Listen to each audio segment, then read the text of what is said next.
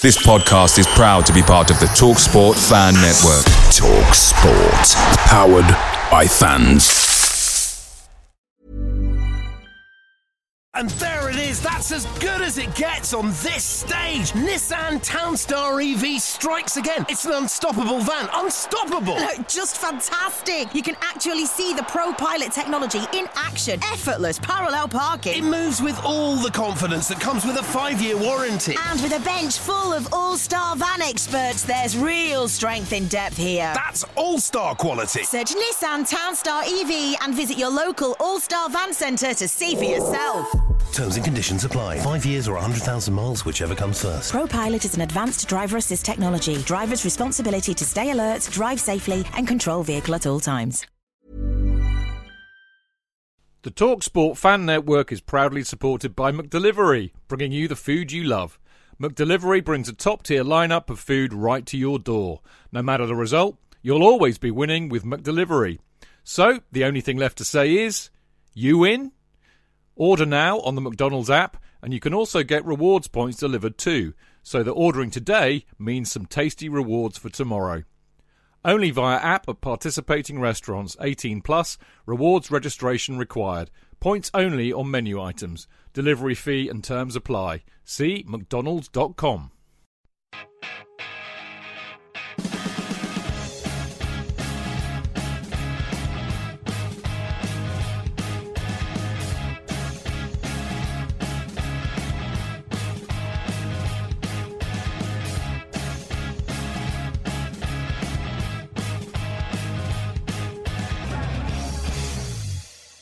Welcome to the Chelsea Fancast Friday night preview show because it is, well, actually for us quite early. It's only two minutes past seven. Uh, there are usually sweepstakes really predicting that it won't be five or six or seven minutes past seven that we start. So here we are again on another Friday. I mean, it seems like months since we were last here on a Friday because of the flaming international break, ter- interminable international break, as I'm going to rename it. Um, but here we are. We've got uh, Villa tomorrow, so we need to talk about that. And I, of course, am Stamford Chidge. And uh, in the uh, through the square window tonight, we have Mr. Jonathan Kidd.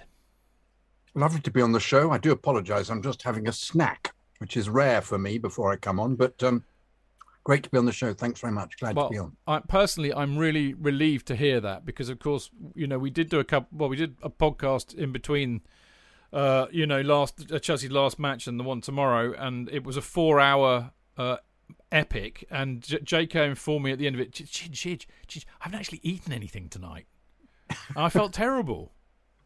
Thought I was going to like kill you or something, but there you go. It was so riveting that I forgot. It was just the end. I thought, oh, I thought, I ought to eat something. Really, Yeah. rather ravenous. Yeah. Hey ho, good to see you as always, mate. Now, uh, uh, the uh, third uh, member of uh, our our Chelsea fancast squad tonight is uh, Mr. Dane Whittle, wearing a very nice kind of 1982. Five. Is that five? Yeah. that's after the uh, after the one I really love. The, you know, the- I only had it for one year. Yeah. it was the first. It was the third shirt I ever had, and I liked it because it was the first shirt when it shone in the sun. You could see obviously in between the uh, all the little semblance of Le Coq Sportif. Yeah. yeah, it's a very nice shirt. That well done, you. How are you? You all right? Yeah. Evening. Yeah. Yeah. This has been last seven days. It would have been four podcasts, but after that marathon one we had last Friday, you you, you postponed the Monday one. But yeah, no, it's uh, really good to be back so soon. Good, good stuff. And you were on you were on Wentamo Kings Meadow this week, so that was good to hear. Yeah, you on there. Wednesday, yeah. good Thank stuff. you. And of course, completing the uh, quartet tonight, we have the absolutely fantastic Adam Newson, who of course is the Chelsea correspondent for uh, Football.London. Adam, lovely to see you. Thanks very much uh, for having me on again, guys. Always appreciate it. Always enjoy it. Well, we appreciate the fact that you're always so appreciative because it, it really is a privilege to have, have you on as much as we do because I know I know how hard you work. So the fact that you can spend 20 minutes or so nattering to us uh, on a Friday evening is very humbling. So it's lovely to see you. Thanks, mate. That's nice of you to say. There we go. Right.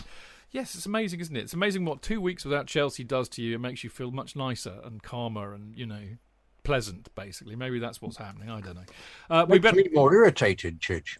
I, don't know, I, I am actually. I'm. Do you know what? I'm so knackered, frankly, after just Ah, a mental week, that I'm I'm bereft of any en- energy to be spiky and horrible and poisonous like I You know, usually after, am. after Southgate making exactly the same error he made in the final against Poland, you just think, You know, I can't. Nah, mate. I don't care. I- Giving I- myself to the team again. I always make this mistake. I give myself to England. No, don't do it. I, I, I gave, I gave that up Mountain in. Grealish. Mount and Grealish, though, play wonderfully I, together. ga- I gave all that nonsense up in 2006, and my life has been much better Been better. as a result. Uh, anyway, we need to kick off uh, with the obviously Chelsea Villa tomorrow. Thomas Tuchel did a presser, and I do believe Adam was there. I was indeed. This is what we love. Our man, our man at Cobham, fantastic. Now, I mean, obviously, mate, most of the uh, you know talking about the interminable uh, break um, was who who was going to come back injured, and lo and behold.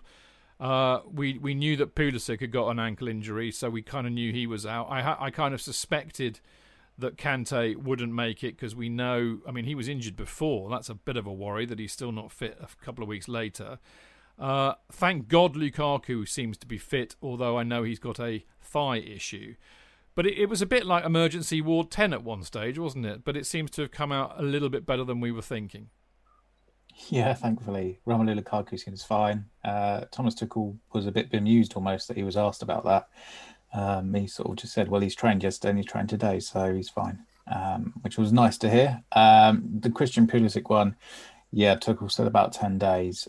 Um, obviously, it's another injury for Christian Pulisic they have added up over the last couple of seasons. Um, and it's really starting to harm him now. Obviously, and there's such competition for him. He needs to, when he does get in the team, stay there consistently, and he just isn't able to do that. Um, and N'Golo Kante, yeah, he had he suffered this ankle injury pre Super Cup, played the Super Cup for an hour, missed Palace, came on against uh, Arsenal, uh, and then obviously played what was it, 45 minutes against Liverpool, and, and it's sort of flared up again once Sadio Mane landed on it. Um, and it is a concern because it's obviously not 100% healed. Hopefully, the international break has given it uh, some time to do that. But given Chelsea play, I think it's seven games in the next 21 days, um, they're going to need N'Golo Kante fit just because we know how important he is. Um, and there's obviously games against City and uh, Tottenham to come in that run. So need him back. I mean, on that on that point, Adam, is something I, I was talking about at the beginning of the season. Of course, much of it was predicated on us getting, you know, a fourth body uh, in that position, which we now have with Saul. But um, I don't really care as long as I, I think we should actually wrap Kante up in cotton wool, and you, you ship him out for the for the big games. So you know, Man City, Spurs, yeah, let's have him fit for that. I'm not worried about him not being available for the others because I actually beginning to think that he has now become a player where you do have to protect him in a way from himself, but he is still such a good player that you you know. Do you know who it reminds me of? This is a very weird tangent in a way, but um, and I mean, of course, they're, they're not alike in terms of players. But Paul McGrath, when he played for Man United and funnily enough Villa, he he never trained because you know he was he was his knees had gone. But they used to Wasn't Ledley King the same. Ledley King was the same, exactly. But you know, if when Paul McGrath played, he was usually the best player on the pitch. So I, I'm beginning to think we have to now really protect Kante a bit. I mean, would you would you agree with that? Yeah, hundred percent. Um, and Tuchel said this uh, last season. I think that you know Kante has to be managed a bit. He's obviously had hamstring problems um, pretty much since I think it was Baku. That was sort of the first sign that he he was going to sort of play it on with an injury, and has probably been suffering for it ever since. Um, so yeah, he does have to be managed. Uh, he's so naturally fit that I think you can probably just pick and choose his games, and it's not you're not going to cost uh, like in terms of a drop off of performance from him because he is that good and, and that naturally fit. So I think this season we will see him rested a bit more than we have done previously. The signing of Saul does does give Tuchel that fourth body. He spoke about that today in the press conference about. Um, I think there was a very specific quote where he said, you know, Saul can give Jorginho and Kante a break in this team, um, which we all knew was needed. Um, Tuchel obviously is, is far smarter than us, so he he knew that as well. Um, and yeah, I imagine we won't see Kante for the Zenits at home potentially, um, but we will see him at Manchester City when uh, when that game happens. So um, as long as he stays fit for every other game potentially, that that's probably going to be enough for Chelsea in terms of getting what they need from him. Adam, what's the situation with Thiago Silva? Is uh, has he been been banned for this um, rest of the five days? What's the? I, I got so confused about what was happening there. So the rather short version of this is that the Brazilian FA want Thiago Silva to miss the next five days because Chelsea didn't release him for international duty. So they've gone to the FIFA and said you need to impose this. FIFA have gone okay. Um, there's been a lot of calls between the Premier League clubs effective uh, affected and the Premier League, uh, uh, the FA, and a certain um, other amount of people, federations and whatnot. Um, at the moment, the honest answer is we don't know. Chelsea could play Thiago Silva tomorrow. Um, there's a suggestion that all the Premier League clubs will kind of just ignore what FIFA are telling them and do it anyway. But there is a chance, and is a is a small chance, I'm sure, but there's a chance that Chelsea could essentially be handed a punishment where they they lose the game three 0 for playing Thiago Silva. So with that, even if it's a very small element to that, do you take that risk? I think that's probably the question that Chelsea have to ask themselves. Are they confident enough that if they play Silva, there'll be no recriminations? Um, otherwise, Aston Villa at home, you've got Andreas Christensen there. Is do, it do worth we need that him? risk? Is the question. Is really. it worth the risk? Yeah. I mean, So- I think given that we've got Rudiger, Christensen, Azpi, who can all play in central defence, and Trevor Chalobah, sorry, Trevor O Chalobah, you know, we do we need him? I'd say no. So I, I, I say that will be the call Chelsea make. Is is it worth the risk? No. Do they need him to play? Obviously, it would be nice for him to play because he's only played 45 minutes this season and, and he will need to be given a run at some point. But yeah, perhaps you, you don't risk it tomorrow. But um, but we will see once uh, once the team sheets come in. I'm sure that's probably only when we get final confirmation. We will indeed. We will indeed. I just want to go back to Pulisic, uh, you know, in a minute because I mean the, the the the question that occurs to me, Adam, is when do you when do you kind of change from well, it's just unlucky to he's basically made of glass and is injury prone.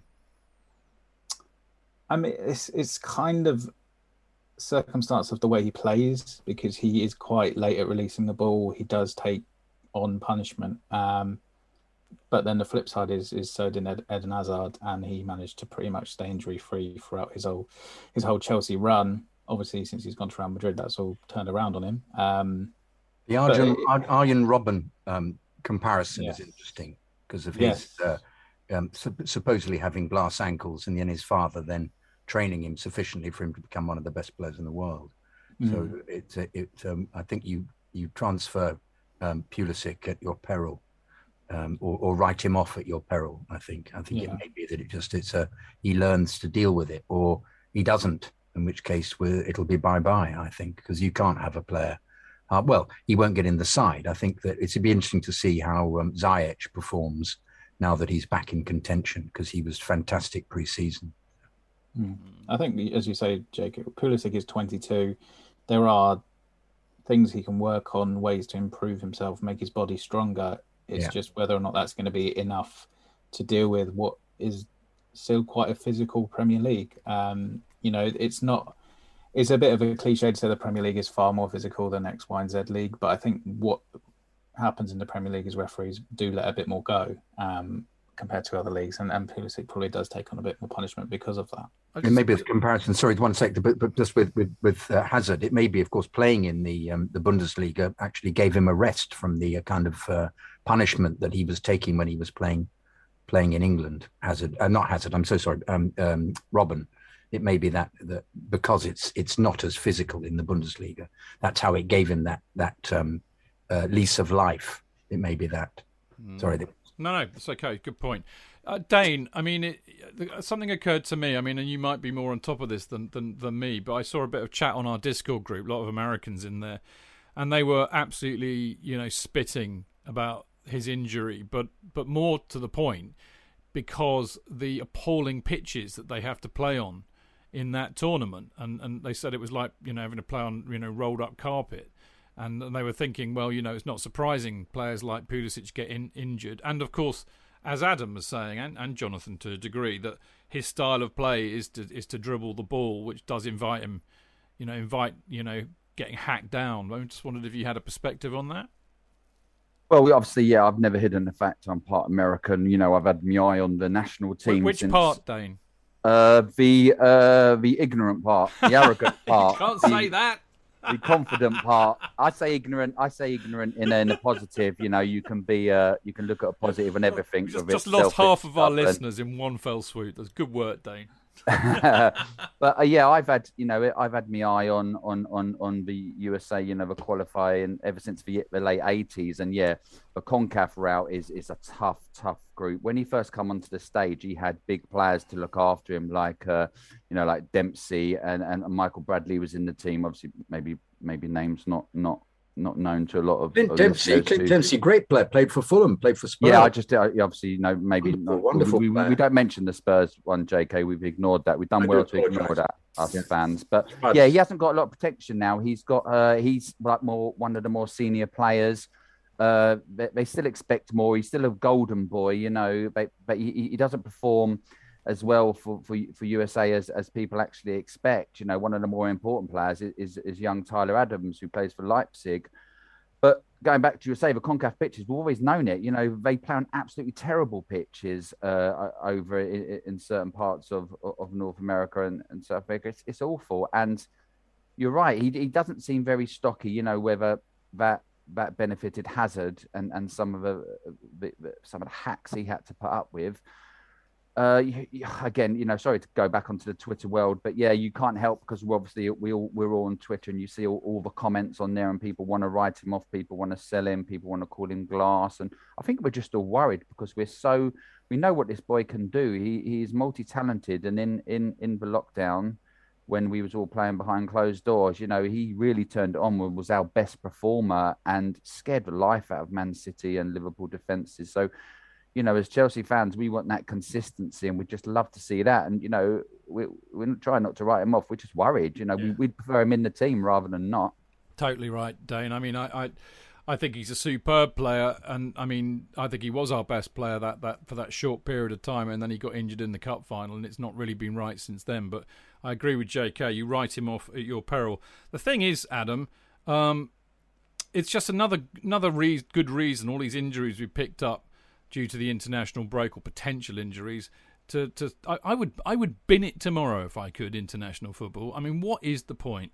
Um, but there's a, a, more salient, yeah, you know, not not like me to be controversial at all, really, is it?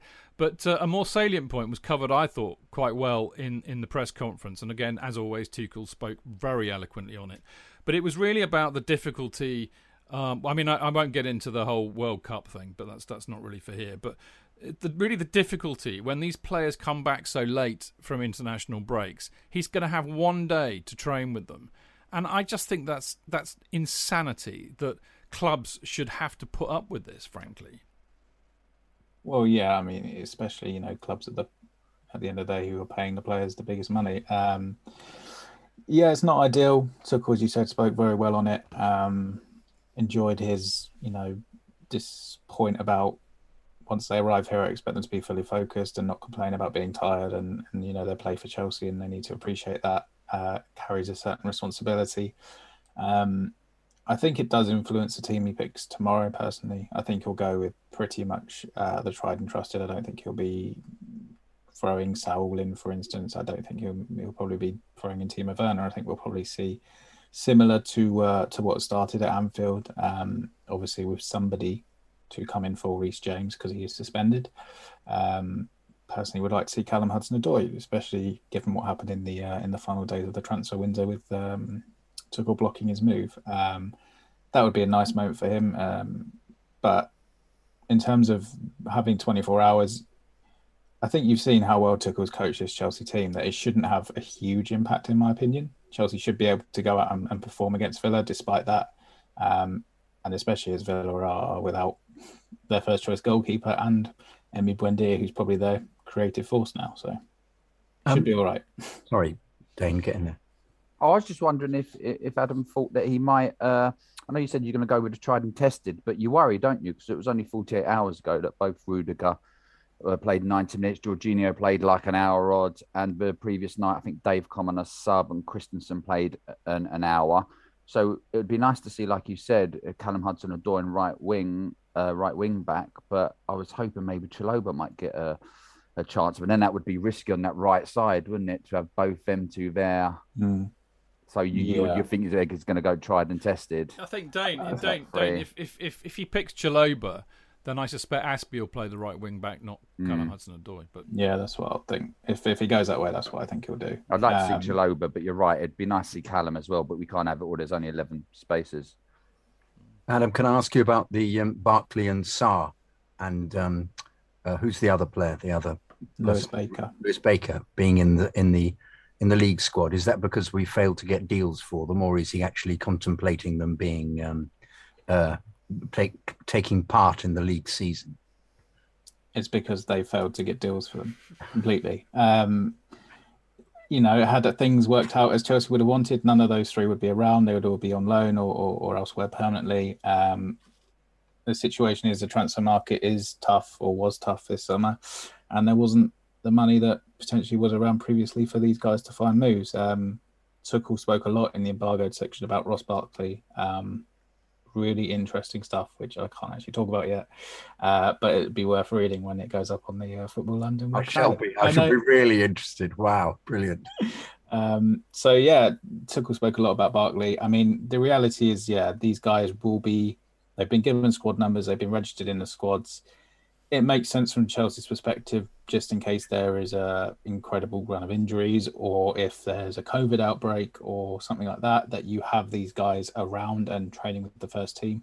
Yeah. Um, out of all of them, to be completely honest, I'd love to see Lewis Baker just get a run out for Chelsea, just because Yeah, of yeah. how how highly rated he was and let's not forget Jose Mourinho said that Lewis Baker should play for England um, when he was your kid, and the fact he hasn't is because of a lot of different reasons. But um, out of the three of them, it'd be interesting to see what he could do. in He's 26, isn't he? 26 now, I think, Baker. Yeah. Yeah, he's been around a long time now um, without actually leaving permanently, which um, is kind of the opposite to what of most of the kids of uh, young kids have done this summer, where they've wanted to make that break. Yeah, Dane, Yeah, oh, I, I, I don't- didn't mind Lewis Baker actually, naturally both footed. Uh, but I did have a question if, if Adam had any uh, inside info on Loftus Cheek, Ruben Loftus Cheek. I know, you know, we sort of bleat on about it, and it's like like the ex girlfriend wishing her to come back, and it's a little bit of wishful thinking. But part of me, like before we was uh, negotiating to get Saul, I thought, you know, oh, maybe maybe it's another chance for Ruben. He could be that fourth midfielder. Heard some positives coming out about him, whether he was, uh, you know, they said he's similar to Ballack and Tuchel liked him. And, and anytime we see training videos, I know it's 30 second reels or whatever. You know, he does look lively. I just wanted to know if you if if you have any inside info on him and if Tuchel likes him and if he will be given a chance, or is it just like like the other four, he's just there to make up the numbers.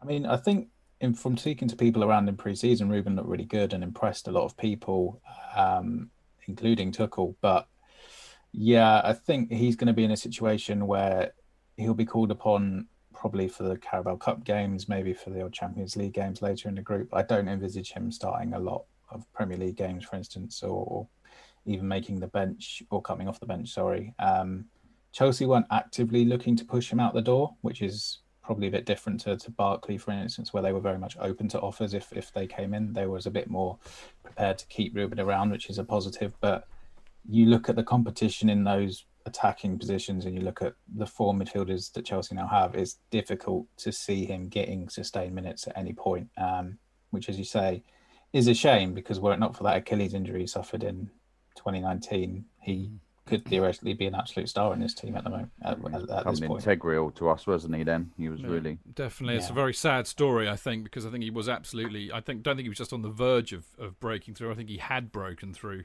and then it all went very Pete Tong. Um, last kind of newsy type question for you tonight, Adam. Um, which I think is, you know, a very interesting and b of great interest to uh, a lot of the match going supporters, uh, particularly the real hardcore lot, and that's that uh, Japan have pulled out of the Club World Cup which means that because I mean there was all sorts of uh, conjecture about well we won't be able to go there because it's it's their restrictions are, are very draconian for you know nobody went to the Olympics for example. Um, so that's good news I think, but of course you know it begs the question where are they going to hold it? Do you have any idea yet? Uh, I I don't have any firm ideas. I've seen a couple of potential places mooted from different outlets. One being Qatar, one Yeah. the other one being South Africa, which, you know, given what's going on COVID wise, I don't know if that's the most sensible thing to be doing. Um, but yeah, it seems it will be moved. Where it ends up being, who knows? Um, Qatar, if I can't remember what competition it is, Qatar actually holding an international tournament during November, December. Mm. So maybe that's not that feasible. Um, but then it would be a good dry run for the World Cup, I guess. Mm. So we'll see, won't we? We'll see. Yeah, we will indeed. Uh, final, final question for you, Adam. Uh, what do you think my uh, my column for uh, Football London will be this week when I finally get to write it tonight? Oh God! Um... Given that I kind of moan a lot, that's a clue. Could be about anything then. That's great. I deserved that, didn't I? I really did. Uh, oh, I'm going to moan about international football. I was about to say. I was about to guess actually. Well, I'm sorry. I couldn't. We'll rewind and pretend I didn't say that. What do you think, J.K.? Um, is it about um, the neighbour's dog? No, that's right. Is it, is it about uh, international football? It is, J.K. It oh is. wow! What a load of old arse gravy it is, and other things too. That won't be the title, incidentally. Maybe maybe I'll go with interminable football or something. I don't know. Adam, as always, it's absolutely brilliant to see you. We do love having you on, and uh, you're at the game tomorrow, are you? Um, yeah, looking forward to it. Okay, well, you never know, might bump into you, but I'm looking forward to it. Have a good day there, and we look forward to seeing your embargoed piece on uh, Ross Barkley tomorrow. Tomorrow? Tomorrow morning, yeah. Tomorrow morning, good right? Stuff, I, I shall. It's my wedding anniversary tomorrow. I'm, I'm, I'm, you know, I am having to do lots of things to make up for the fact that I'm spending the entire day at Stamford Bridge tomorrow. That's for damn sure. But there you go. All right, mate. Lovely to see you. We'll see you again very soon, I hope. Uh, and until then, have a great weekend. You too, guys. Enjoy the Thanks, game. Adam. Thanks, Bye. Adam. Well done. Brilliant.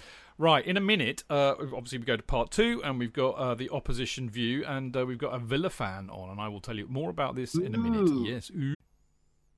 Chidge. J.K. In all the years you've been following Chelsea, you hardly ever miss a match, home or away. But how would you feel if you couldn't be there and it's not on TV? Oh, I- I'd be bereft, inconsolable. The thought of missing my beloved Blue Boys live. it's all too much. I know, J.K., I know. It's all a bit too much, isn't it? Yes. Well, panic not. NordVPN have come to the rescue. they have. Yep, NordVPN allows us to watch any match, even if it's not on live TV here. They do. Yeah, they do. With just one click, they switch your virtual location to a country which is showing the match, and they act as your cyber bodyguard whilst online, protecting your personal data and sensitive info like card details and passwords. Oh, wow. Great. Ah, but yeah, I bet that'll cost me a fortune. Actually, JK, it's only the price of a cup of coffee per month, and you can use your account across six devices. It's a bargain, JK, and best of all, no more tears for you. Oh, thank you. Thank you, NordVPN. I'm so happy. I could cry. Where do I sign up, Chidge? Well, to get the best discount off your NordVPN plan, go to nordvpn.com forward slash Chelsea Fancast. There's no risk with Nord's 30 day money back guarantee, and you'll help support the Chelsea Fancast. The link is in the podcast episode description box. Away days are great, but there's nothing quite like playing at home. The same goes for McDonald's. Maximise your home ground advantage with McDelivery. You in? Order now on the McDonald's app. At participating restaurants, 18 plus, serving times, delivery fee and terms apply. See mcdonalds.com. Ooh.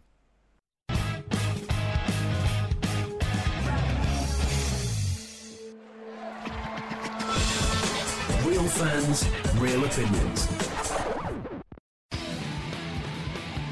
I'm Jason Cundy, and you're listening to Chidge and the boys on the Chelsea Football Fancast. Total nutters and proper Chelsea. Footballfancast.com.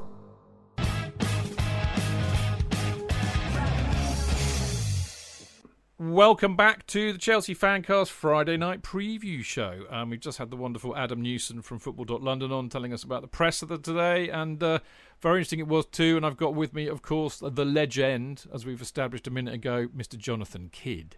Lovely to be on the show, Chidge. Thanks very much. Always good to see you, my friend. And of course, we've also got Dane Whittle. Evening, everyone. Lovely. Uh, and uh, now, of course, as you should all know by now, it is time for this. The opposition view. Yep, that's right. It's the opposition view, and uh, as always, we've got a a member of the opposition, not not uh, Her Majesty's opposition. There's a different kind of opposition because obviously we're playing Villa tomorrow. So we've got the lovely Justin Hawthorne from Up the Villa. Hello, Justin. How are you? Good evening, chaps. How are you? I'm fine, thank you. Yeah, we're good. We're good. I mean, we're we're very much looking forward to, to proper football being back uh, tomorrow. Um, we're not we're not huge fans of all this disruption with international football. When you you know you get going after three matches and then you have to start, it's really frustrating. So I'm really very up for tomorrow. Um, but let's talk a little bit about, about Villa before we talk about, about the game tomorrow. I mean, the first and obvious thing I wanted to ask you, really, yeah, you're chuckling. I wonder what's coming. I well, wonder exa- what's coming. Well, I'm not surprised. exactly. How are you going to cope without the loss of John Terry? No, no, no, that's not the question. How are you, how are you going to cope with the loss of you know J- Jack Grealish? Because he was your best player by a country mile, wasn't he, when he was there? And he's proper Villa, right? He is, yeah, and he was. Um, yeah, six year old lad came through the ranks, supported him as a boy. Family's massive Villa fans. Uh, started off in the youth teams and worked his way up through every single level. Uh, excelled at every single level uh, through to uh, to eventually making his debut for the first team. So, as as a football fan, as I'm sure you you like, you, there's nothing better than seeing a homegrown product come through and play for the team, and not only a homegrown product, but a Villa fan to boot. So what a great experience it's been over the last few years watching him develop into the player that he's become. Um, obviously, we've got a, a, Villa fan as manager as well, so you know it's quite a unique situation we've found ourselves in over the last few seasons. Off the field stuff has obviously been very uh, tumultuous uh, over the last 10 years with owners and, and, problems like that. But on the field, things have settled down a bit, and we really thought we were going to be pushing this season for, if you know, you know, up, up the league. Um, so to lose him the way we have, whilst I suppose looking back now, it's not the most surprising of things to happen to Man City, but it, it has definitely given us, uh, it, we've took a big knock from it, to be honest. Um, I, at the start of the summer, wasn't expecting him to go. I didn't expect him to go. I did think the pull of, of playing for his hometown club and the way he spoke about the club would be the deciding factor. And unfortunately, it wasn't. As we all know in football, there's only one deciding factor, and that's the money. Well, uh, and I think you know what, Justin? I, I know what you mean, and I think that's an easy assumption to make. Uh, but you know, from all of the ex-players that I've talked to and, and know, the one thing that they all say is that when you get to a certain level, the money it doesn't really matter because wherever you're going to play, you're going to get paid well. It's actually medals, it's trophies, and I think a lot of the really, really top players, that's ultimately why they go because they want to win trophies. I'm going to remind you of something that might make you really giggle here because we've been doing a whole 50 years of Chelsea series. So we've been going from 1970 onwards, you know, when we were bored in the lockdown. And we got to the early 90s and we had a certain Andy Townsend playing for us, who was rather good for us as it happened. Uh, he was rather good for us as well. Well, I know. And he went to you because he, apparently he wanted to go and win trophies. Right. So well, you, I, you, know, I, was just looking at uh, the Legends back picture there of the old Stamford Bridge, and, and you know, uh, I, I, remember going to that ground. You've done, and, Chidge. I'm now the legend from now on. The legend, yes, that's how, go with that. You're gonna have to go. That's that. That's how I'm going to refer to you anyway for this uh, segment. Um, yeah, and I remember going back to those days, and, and Chelsea obviously wasn't the force that they are today. Uh, due to Abramovich, obviously, you know, there was always, I always thought Chelsea was a decent club, a good sized club, but you've obviously gone to the, you know, higher echelons now of, of European football, not just English football. But I do remember those days. And yeah, we, we were, you know, and are a big club in this country now. I think we can't really forget that. Villa have had a really, really tough 10 years, but I think most fans in this country would, would recognise us as as one of the better, bigger sides in this country. You know, I do think that, and and it was it wasn't that long ago, like you say, that we were taking players off Chelsea to, to and, and for a step up, you know, to Villa. Yeah. So things have changed a lot. No, I, I would agree with that, Justin. I mean, you know, as you can tell, certainly me and J.K. are of a certain vintage, shall, shall we say? So, you know, I remember, I remember. Well, I, I mean, you know, the, the, great sides you had in '80 when you won the European Cup. But uh, yeah. I, I, mean, Villa are a big club. There's no doubt about that. Um, Kenny Swain, one of my favourite. Kenny players, Swain, yeah, we used to love him, didn't we? Showing your age now. Yeah. Happy to, happy to. The legend, the legend doesn't mind telling everybody. I, I, don't think there's anything wrong with that, to be honest. I think you know a lot of the the, the newy sort of fans coming to the game, the young people. I think they do forget pre Premier League yeah. era, and and it's such a huge part of of of everything, isn't it? Of our yeah. culture, our history, of every club. You know, I, I, think it's it's a shame to forget about those kind of days. Totally right. Now, um, okay, given that you lost uh, Jack Grealish, um, how how do you think the transfer window went for Villa? Are you quite happy about that? Yeah, I think to be honest, you know, Christian Purslow, another person we've got in common with with you lot. Um, I think he's always made out a very good point. He's a great speaker, uh, that's for sure. Um, that it, that we have plans in place for all eventualities, and I think that that they've obviously have had to take into account that this could happen with losing Jack. I think initially in the window and early in the window, they had a certain idea of what they wanted to do, which is why they brought Buendia in quite quickly. Um, I think at that point they were sort of thinking he would be in addition to keeping Jack. Uh, so I wonder, I do wonder, and we don't know how much things changed once it became apparent that Jack was leaving. Um, I think the Ings deal took everybody by surprise. That was sort of done without anybody knowing. That not very often these days you see a deal like that just announced and nobody in the media or Twitter or Sky have got an inkling of it. And I think it was sort of given to us as a, as a you know, yes, you've lost Jack, but here you go, here's Danny Ings. Uh, I think he's worth more than that, to be honest. I think he deserves a bit more of a you know a, a welcome to us than, than fine player. Ings. Fine, fine, fine player, yeah. So overall, I think we've done pretty good in the window. Buendia, Ashley Young come back on a free. He's always proved, already proved his worth. You know, playing in multiple positions. Uh, Axel Tuanzebe, you know, has got a good track record with us. He was with us a couple of times on loan and, and got us promoted in that season. Uh, and Leon Bailey is the one really that I'm yeah. really looking forward to, to, seeing. You know, we saw a brief glimpse of him at Watford away, and the people that went there I know were very impressed with him. You know, huge masses of pace and ability. So it's such a shame we've had such a stop start to the season with injuries and COVID and, and everything. You know, we haven't been able to get to see a lot of these players, and and the players we've let go were all really barring Jack, you know, squad players that are coming towards the end of their contracts or coming towards the end of the time at the Villa. Hourihane was a good servant for us, but he just wasn't going to play much. So, you know, Tom Heaton went back to Manchester United. Wesley, unfortunately, got a really bad injury and they've shipped him back out on loan now to Bruges to try and rebuild his career. But there's a chance he might come back, but I don't think many Villa fans probably think that could happen now. Overall, I think we've done pretty good given the difficult circumstances we yeah. had to deal with. Okay. Dane, you wanted to pop in with a question?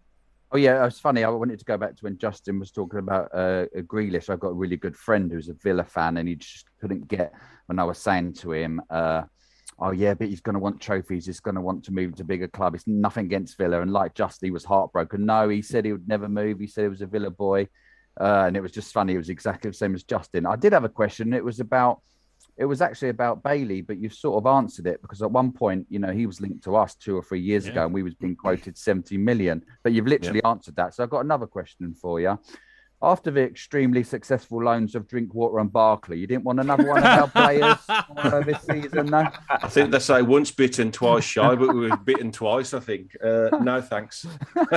no, we, no thanks. We, we, were saying we were saying Justin because we got about we had about seven players who basically we know are never going to play for Chelsea again. Yeah who are just making up numbers. And we were saying, you know, buy one, get get six free. You know. yeah, why not? So Definitely. I think the way that Chelsea do it though, it's a very interesting way of, of running a club, isn't it? You you do seem to stack yourselves with lots and lots of players, and then they all go out on loans, and they either sort of thrive on them loans or they end up just getting sold on. But it does leave you with a lot of players on your books, doesn't it? That's what happens when you have. A, that's what happens when you have a lot of managers. Well. well, yes, I suppose so. Constant some turnover. Of the youth are rebelling, though. The, some of the youth are rebelling against this, and they're they're getting out. And that's what Livramento really? has gone to Southampton, and uh, and the boy, the fullback, went to Southampton. Livramento.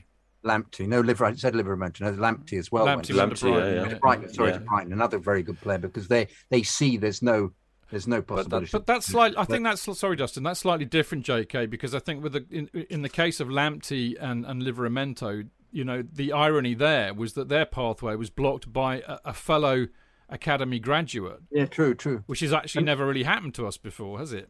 No, no, no, absolutely. Again, Reece James. Yeah. Um, I just wanted to ask: uh, the did did um, was the idea the chairman's letter? I think when he said he was selling Grealish, that the idea he was going to actually buy four players, which is always one slightly despairs of whether they spend the money wisely. So, who were the four players that have come in for, for the money that, that you got for for Grealish. I don't think it was necessarily a four-player deal thing kind of thing. I think he was just sort of alluding to the fact that that, that you can't replace Jack Grealish with one player. We've said, you know, I've said this amongst our group of friends and people I talk to on on uh, the UTV podcast we do is that you can't replace a player like him. There's not another Jack Grealish, in my sure, opinion, in world football. As much as he's hurt me, and, and you know, I'm gutted he's left. No, I- I agree not another- completely. He's- he's there's not another player. one. Yeah, he's one of very few people that Yeah. that, that you, you- know. So you can't replace him as a as a No, whole. and to be honest, a hundred million pound. The, you know who are you going to replace with Neymar, Messi? You know, you're talking of the highest co- quality of player. So we had to sort of think a bit outside the box. I think that what they said was Bailey's got the pace and the trickery. Buendia's a good number 10. Ings is a goal scorer. So you're trying to sort of replace, incre- incre- improve the squad, if you like, rather than improve, improve a position, which is what, you know, ultimately Jack took up one position in the pitch. So by improving the players around him in the area of attacking wise, hopefully we're going to, which I think we probably have, we haven't, we going to take a while to see it, I think, given the problems we're currently facing. But I think we definitely have improved uh, on, on the squad, which is all they could have done, really, in the circumstances. So is it essentially just the three that he's that that have come in that you think are I think so. I think we were. I think there was a lot of talk about another sort of attacking player, uh, which never materialised for whatever reason. I don't know what happened there. Um, I think we all expected maybe another number ten type player to come in, um, but that didn't happen. So you know, I think there is a bit of money still in the bank. So January, whilst not a great time to do business, you know, we could, and we've got a lot of. We're just talking about young players, you know, we have got a pathway at Villa now. We've spent eighteen months hoovering up a lot of the best young talent, not just from this country, from Europe, and we're starting to see that pay a little bit of dividends now. With I don't know if you know much about Carney Chukwuemeka. You know, we've got the two Ramsey brothers in the under 21s for England. We've got Jaden uh, Philogene who's a very good winger. Uh, we played against Wycombe a few a couple of weeks ago in the League Cup, and and we've done really well. Uh, uh, you know, so we've got a lot, a lot of we've got a lot of them gone out on loan. You know, we took uh, Louie Barry from Barcelona, and he's now out on loan at Ipswich. So I think they are trying to show this pathway through to the first team. You know, is, is something that, that I think Villa have gone big on. Whilst you've got to keep your eye on the first team, make sure that that stays at a level. Yeah. I think we like to see that these kids have got a chance. Indeed, Dane. Oh yeah, totally understandable. You know how much praise and, and, and you know Justin's eyes lights up, his face lights up like a Christmas tree when he talks about Grealish. So I just wanted to know how you felt the last two weeks watching him. You know, do you see him as like he's still one of your boys? You know, you still want him to do well. Like bit uh, Man City have only literally like got him on loan. He'll always be yours. Or was it hard watching him the last couple of weeks? Devastated, truly devastated. I've never had a, such a, a connection with a footballer at Villa in my lifetime. I'm 45 now. I've followed him all my life. I, basically, the way Southgate treated Jack at the Euros ruined the Euros for me because every Oh, game I yeah. sat there thinking, "Why aren't you playing him? He's your best player. Play him." You know, we did definitely. we did well. We got to the final, but in my opinion, we could have got to the final easier. I know Oh, we could have won it, daft, Justin. We and we should have won it. And yet, six weeks later, he's gone to Man City, and all of a sudden, he's good enough to be in that team. It's so frustrating, you know. But great, uh, Southgate in England's another, another matter. I, I think a lot of Villa fans have had to really wrestle with their consciousness over the Jack Grealish thing. I think we are all absolutely devastated he went, and a lot of them have. I think the problem he's having now is he's coming out and the sound bites he's giving to the press and the, and the, and the interviews he's doing. The one he did for England has gone down very badly um, with the Villa fans because he's sort of saying that he's making out now that Villa was always a, a stepping stone for him, and we saw differently. We saw the way he was with Villa and the way we thought he had the connection with Villa. That that wasn't the case, but it's becoming quite apparent, really, that he's just saw Villa as a stepping stone, and, and that's a shame, really, because I it's think not like the old Joe Cole Liverpool moment where he's literally being told what to say.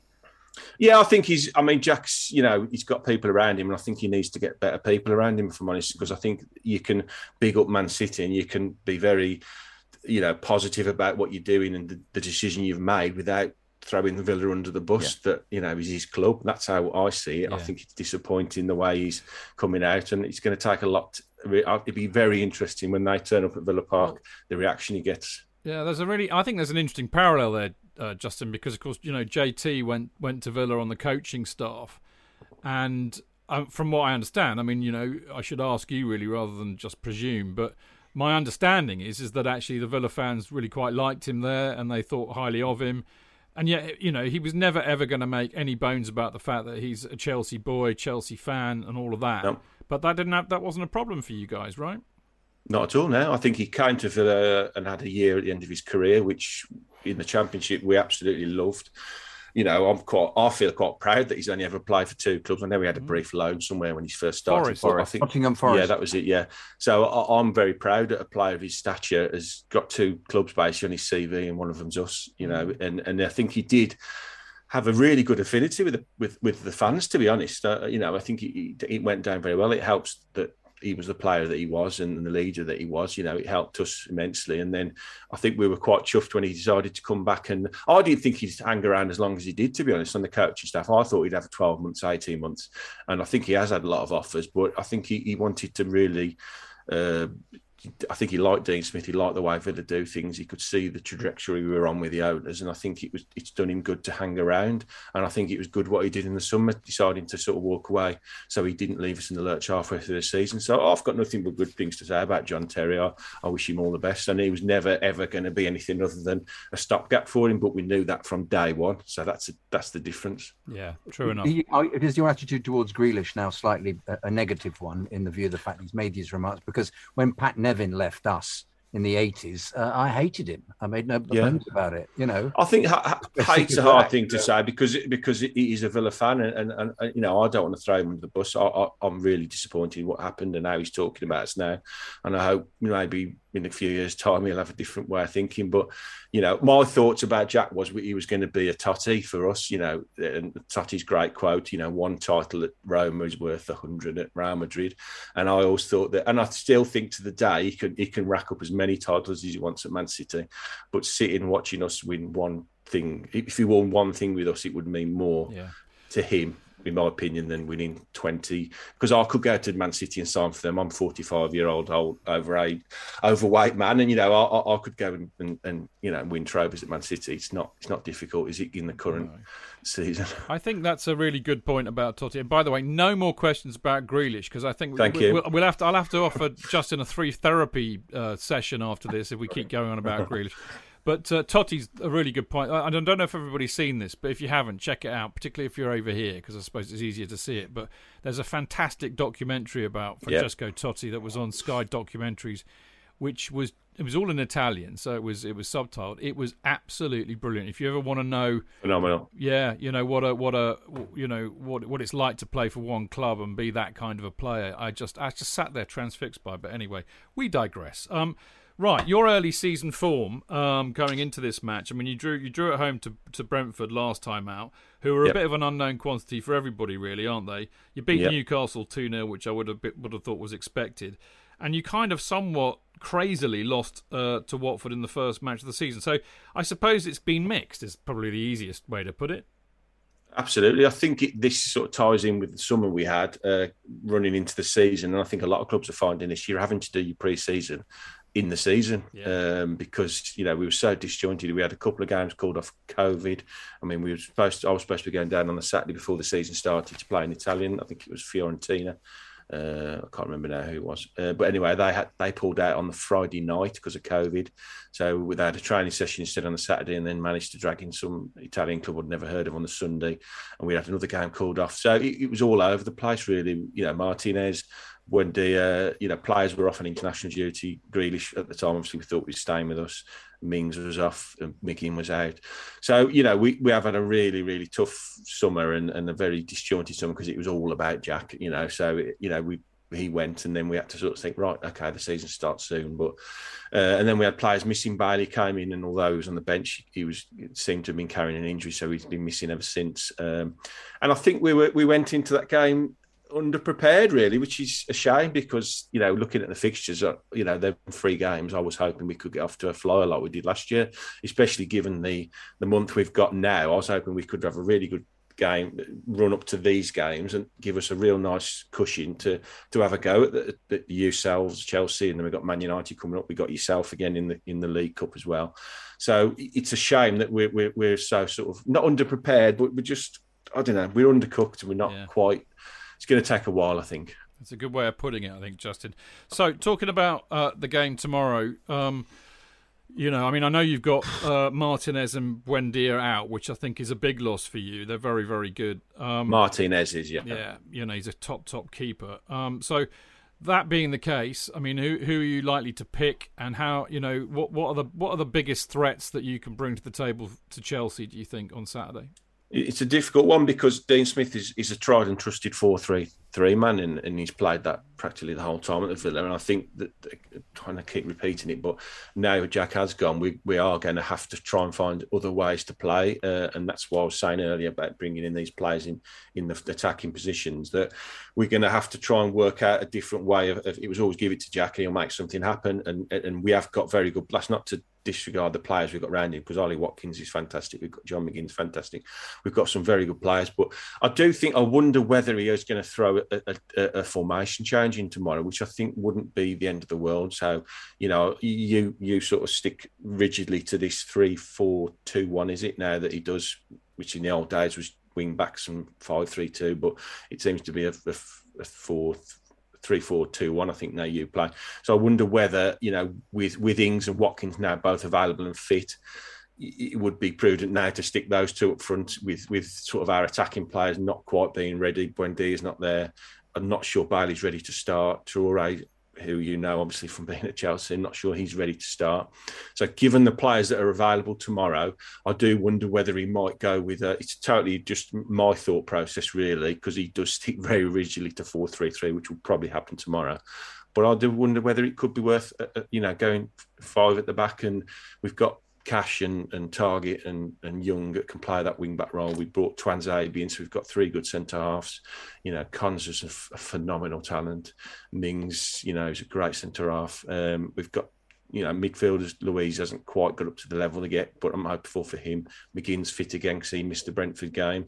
And Ramsey, you know, a kid that's coming through is a very good footballer. Um, and then go with two up front and just sort of try and sit tight and, and hold as much as we can, uh, not be negative, but just be be you know clever. Really, you know, Chelsea are a huge threat. They're for me the title favourites this season, and mm. we covered it on our previous show on the UTV podcast this week, and and we all said that we fancy Chelsea to win the league. Um, so it's going to be a tough task for us tomorrow. Yeah. What what worry what worries you about Chelsea?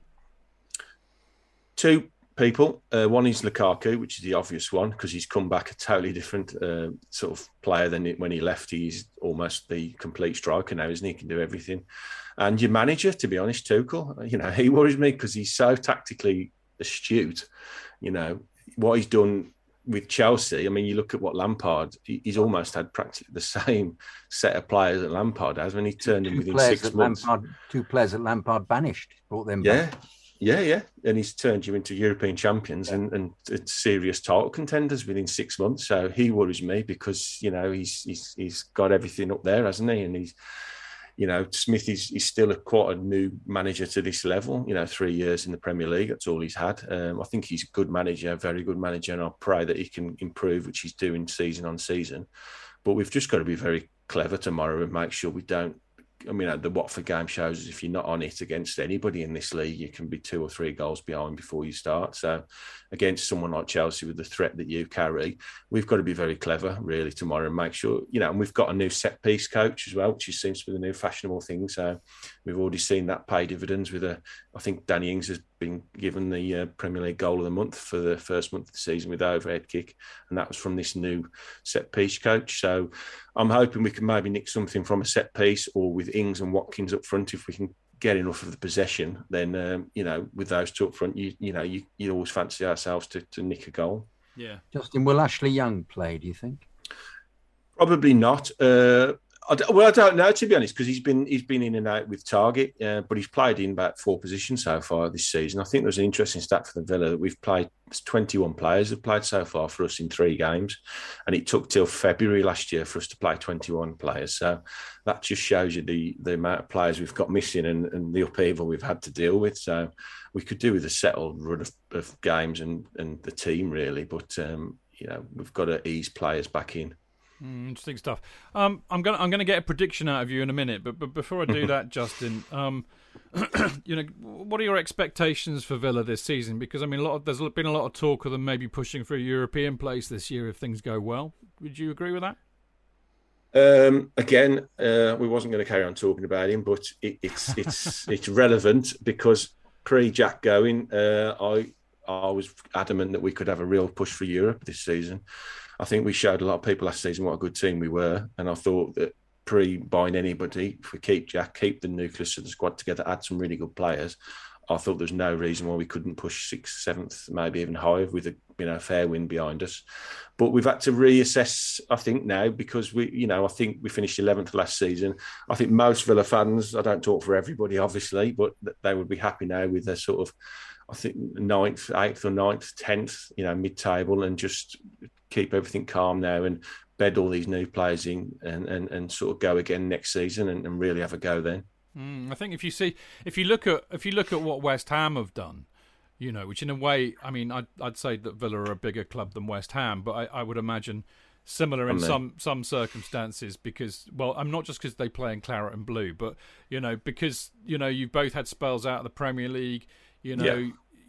But you've got a good fan base, all this kind of stuff. But I think West Ham have showed with a with a really good, experienced manager who, let's face it, not enough people really rated you know, and some shrewd purchases when you can do it within the budget that you have, because you can't compete with the likes of us, City, Liverpool, and United in terms of the kind of players you can buy. I mean, that's that's obvious, but yeah. you can still actually do really, really well. And I think West Ham are probably at the moment a shining beacon for a lot of other clubs, and I would I would include you know Villa in that, you know, because I think you're a bigger think... club than them, and I think you could do that with some shrewd management.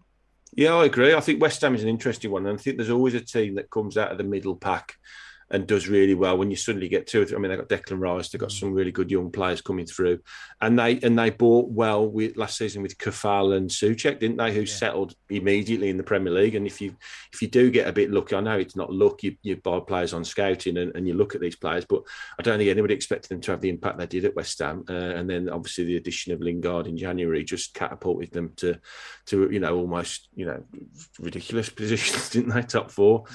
but they'll have the problem that we've got until you do break into that top four, then you'd likes of your Declan Rice's just become, you know, targets for the top four. So it's a real difficult thing to break into nowadays. With yeah. Yeah. you know, we've got to be, we've got to try and hold our best players and push up the league as quickly as we can. Because if you don't, you know, if West Ham finish seventh this season, eighth, then Declan Rice leaves, doesn't he? He goes to wherever, and well, know, Chelsea, best... hopefully, Justin, that would be nice. Well, yeah, exactly. You know, and, and and and it's the it's the unfortunately, it's just the way of the world in the yeah, Premier League. You know, we've we've been picked off this summer, and as annoying as it is, we want to be that position of picking the players off because if we suddenly catapulted ourselves to second and, and then won the league in three or four years' time, then we'll be the ones that are picking off the yeah. better players from mid-table clubs. It's yeah. just the way the football it's, works. Well, and, and as you rightly pointed out earlier, it's the way it's always been. I mean, we, we JK and I and Dane all know what that's like because it used to happen to us unfailingly and regularly. But uh, it's a. But it goes in. It goes in yeah. cycles, doesn't it? Man United did it. Well, Liverpool did it, didn't they? Yeah. They used to hoover up the best yeah. talent from England and Scotland. Then Man United took over and they yeah. did it. Then Abramovich rocked up at Chelsea and he did it. And now Arsenal, you know Man Arsenal City did it as well. Actually, Arsenal. Arsenal did it to an extent. I don't think they did it to the extent that, that Abramovich and probably and, and, Man City are doing it, but they did definitely because they were at that top. They they Absolutely. could cherry pick the players, can't they? Always happens wherever the top clubs are. I'm afraid. Um, yeah. All right, my friend. It's been really good to talk to you. Actually, I've really enjoyed it tonight. Very mm. interesting mm. stuff. Uh, how how you know how do you see it going? What's the prediction going to be for tomorrow? Well, on our Up the Villa uh, podcast uh, one on the week, would you believe, for the first time ever, I predicted a loss. I'm a very positive Villa fan, uh, and I have never ever predicted, even if I felt like it was going to happen, I could never get the words out of my mouth.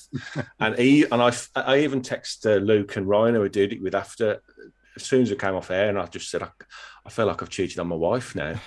so I was I was devastated. I said it, but you know that's just my strength at the moment. I feel that's not to say I don't think we can beat you because I, anybody can beat anybody, and I think we've got a chance. But as the team news has come out today, I'm going to change my mind and say we're going to nick a draw tomorrow, a two-all right. draw. You are entitled to change your mind, Justin. That's. I wish I could do that. We, we've got a Premier League predictions league, and I'm languishing in the bottom of it pretty much. Oh dear! And I wish I could change my mind, but no, fair me, enough. The, the, legend, the legend is propping up the rest. Yeah, oh, that's your. Can we change your name then? Now. Yeah.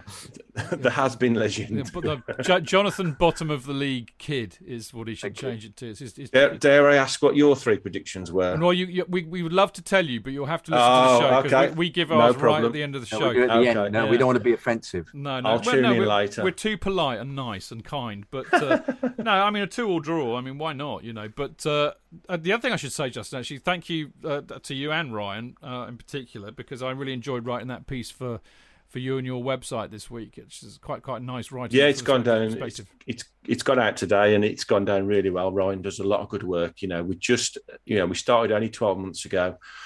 Just three Villa fans really just wanted to put some content out, and it's grown really, really well. Luke's idea, who I, I work close by with in Sutton Coldfield, and um, and we love doing it like yourselves do. You know, talking about the club you love and the, the passionate of you know football He's is fantastic. I could talk all night. You know, and it's, I've loved this, and it's UTV podcast. So if anybody, any Chelsea fans are listening, we did a really good preview show like yourselves are doing. It's only about twenty five minutes long, and uh, it was all very complimentary. Let's say like that. So I think, given where Mister Jack's gone, uh, we all are hoping and praying that you can win the league this season.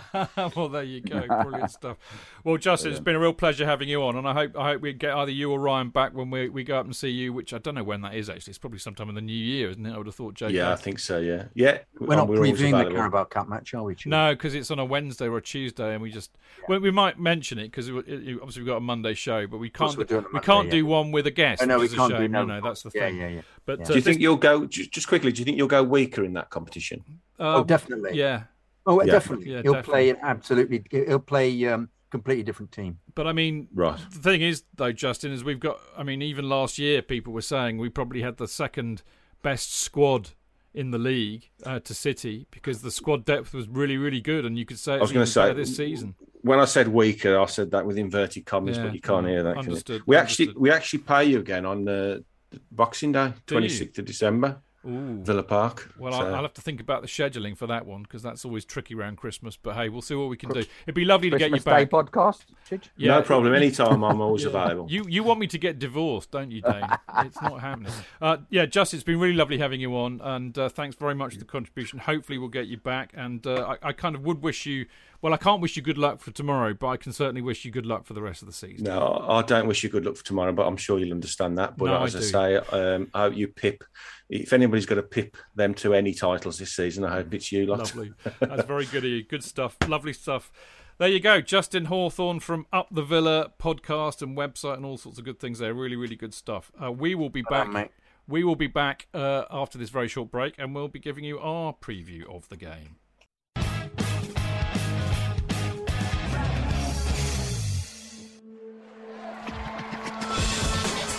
Fans, real opinions. I'm Jason Cundy, and you're listening to the Chelsea Football Fancast. Up the Chelsea! Footballfancast.com.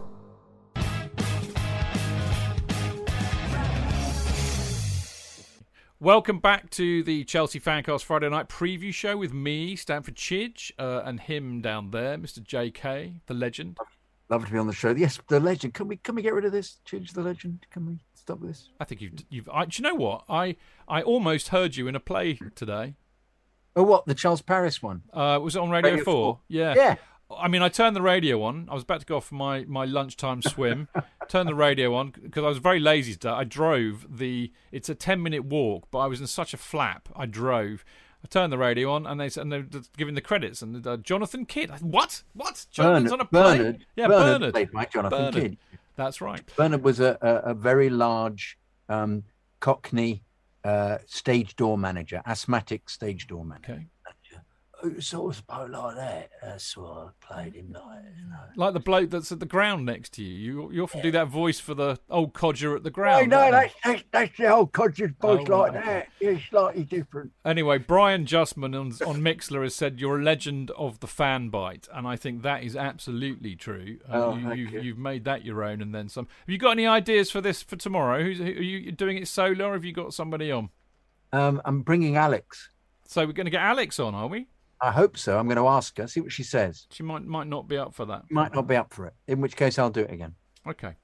Um, if you want to meet me, do you want to meet me, Chidge? Well, I, I think you, I think it'd be much better if you had Alex on, and I think as you said earlier on, the whole point about it was to spread Absolutely. it around. You Spread know? it around. I had my go. My go will come round again. So I'm, I, you know. Dane, you must do one with me as well.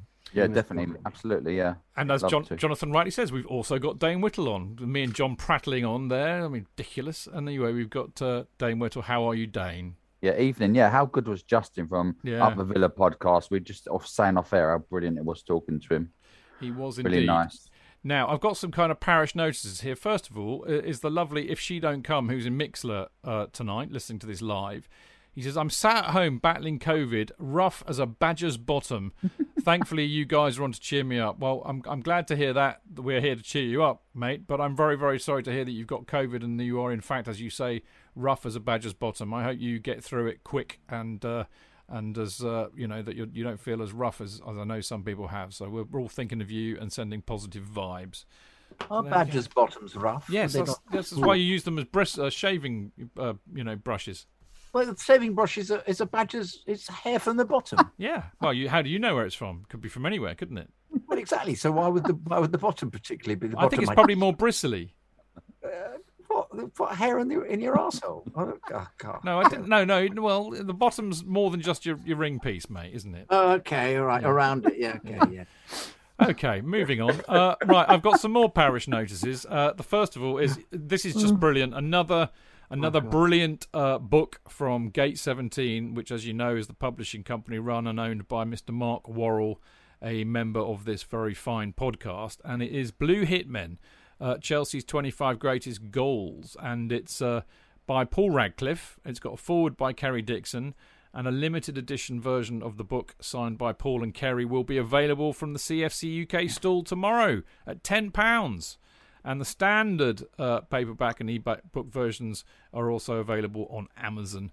Uh, foreword is individual moment. Well, I think his foreword's more than this, but a quote from it is individual moments of genius in your memory bank, goals that make you proud to have witnessed them. And he scored a few, let's be honest.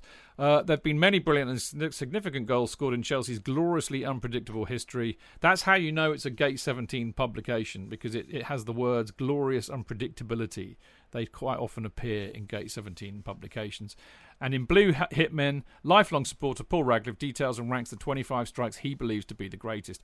From a thunderbolt penalty at a packed Stamford Bridge in 1955 to a magnificent Premier League triumph 50 years later, from a goal that may have kept the Chelsea FC in existence to a strike that helped put the club in the International Billionaires League. Fantastic European triumphs against some of the biggest teams in the world with brilliant goals from Chelsea superstars. Great hitmen are listed as we explore wonderful goals from different eras, looking for what makes a strike special. Sometimes it can be the sheer emotion of the day, like Chelsea's return to the old First Division at Highbury, roared on by 20,000 Blues fans. Who would you choose? Football is about opinions, and Blue Hitmen takes us back to some memorable games. So there you go.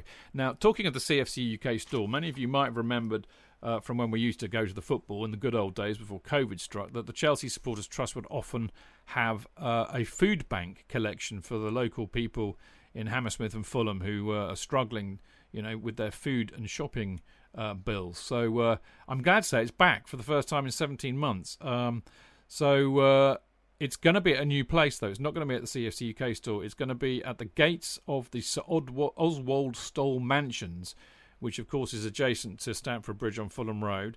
Uh, so if you can uh, find your way to, you know, nipping into the local Sainsbury's or something on the way and getting a quick bag of food, that they're very specific about what they need, though, and of course their needs, as you can imagine right now, are greater than ever. So donations of long life juice and milk, tinned fruit, meat, uh, tinned meat, that is, tinned vegetables and tinned fish, and instant coffee would be especially welcome. So if you can find a way to do that before the match tomorrow, you will be greatly appreciated by one and all. One of the best things that the Supporters Trust does, in my humble opinion. Uh, and uh, finally, is it finally? I'm trying to think if we've got any, any more. I can't remember how many parish notes we've got. Yes, this is the last one, I promise you. Right. This is a brilliant one. Right. This week, you know, we do a, a, a kind of a prize draw with football prizes. Yes, indeed. Well, this week's competition is an absolute cracker. We've got a signed and framed Didier Drogba shirt in this week's Football Prizes draw. Tickets are £5.95p each, and the draw ends next Wednesday, so 15th of September. And to enter, you go to footballprizes.co.uk forward slash product forward slash Drogba. And uh, there are only 99 tickets available, so don't don't you know don't dally on this. Get on it right now and get entered into the draw to win a signed and framed Didier Drogba shirt. Now I have to say, J.K., I'm not usually very good at doing these things, but do you know what the huge irony is? I've got two shirts right from the era that Drogba played in for Chelsea. Yes. And I've got pretty much every signature of every decent player who played for us around that period. I'm talking 2012, 13, around that kind of time. But do you know who's missing? Uh, let me guess. Guess. Didier Drogba. Didier Drogba, because he was not there at the training ground both the times that I went. So I, I'm missing him. I'm tempted to enter this actually, although I've got absolutely fuck all space to put it on any bloody wall at all. But I mean, it's that's a goodie, so I'm up for that. Anyway, If it's a goodie, you could take another one down and- put. No, put I, I can't actually because all, all of my memorabilia is Yeah. in, in this office, and as you can see, the the, the walls are sloped. So actually, to put the uh, my memorabilia, yeah. they're all on the sloped wall. So I've had to four screw them in. Yes. They ain't coming out, mate, No, mate. because it's no. all it's all plaster, you know, plasterboard. Put one on the floor and just don't walk on it. Yeah, but then, then that's a very silly idea, Jonathan. Very silly idea. The idea that a legend would give you. It is really. Uh, okay, right. We've got to preview the Villa game now, which uh, I, I, I'm really looking forward to because, as I said earlier on, I'm just delighted that we've got football back uh, for the flaming international football that we've had to put up with the last couple of weeks. And I think you'll probably agree, JK, and I, I know this because you love to start off with this, whether I've scripted it to start off with or not. But I think this week of all weeks is absolutely pertinent to start off with the team selection. Uh, and I, I have gone with the following, which is, as you know, it's a kind of a mixture of what I want and what I think Tuchel will do. All right. So Mendy is our goalkeeper. Uh, Mendy, Rudiger, Christensen, because we know Silva's probably not going to play. I've gone for Azpilicueta at at right uh, right central uh, defence, but I would have the caveat that maybe Chalobah could play there and he might play. Tuchel might play Chalobah, Chalobah and Azpilicueta as the right wing back, but I think that's what I would probably go for. Uh, Alonso, because still, you know, he's yet to be proven that he's not worth his place. Uh, and Chilwell just hasn't really had the matches, so I still think Alonso will get it. Jorginho and Kovacic, I think, will start. We know Kante is out, and I don't think he's going to start Saul. Saul might come on after about Yes, 60, I- 65 yes, minutes in yes. in my book. So I think he starts with what he knows because Tuchel tends to do that. Jorginho and Kovacic in the midfield. I think Hudson Odoi on you know as our right wing back, and I think the point you made earlier on about that, which is you know having made that stand and, and blocked his way out, maybe this is an opportunity for him to pay a bit of that back. Uh, and then up front, obviously Lukaku because we know he's fit. Obviously Mount because Mount always starts, or usually always starts. And then it's I mean I originally went with Werner because I thought that that Havertz might be uh, suffering a bit from his from his flu that he picked up while he was away. But I gather he played for Germany on Wednesday, so I could see, you know, let's be honest, our preferred front three is is Havertz, Mount, and Lukaku, um, if they're all fit. So if if Havertz is fit, I think he'll start with Havertz. But if Havertz isn't fit, I think he'll start with Werner just to see how that works. Because Werner, of course, got three goals for Germany, didn't he, uh, in the last couple of weeks? So maybe his confidence might have come back. So that's what I think. What do you think, J.K.? Uh, I agree with you completely, Chidge. And um, um, I was intrigued to hear his explanation, Tuchel, of uh, why Chilwell wasn't playing. Of course, the the Twitterati all went, you know, he hates him and he's going to transfer him, and what's wrong with what wrong with him, and is he run out of form? And he just explained um, Alonso was in a better position, came back earlier, had more legs in him, as he put it, and also he said is playing fantastic, as he said.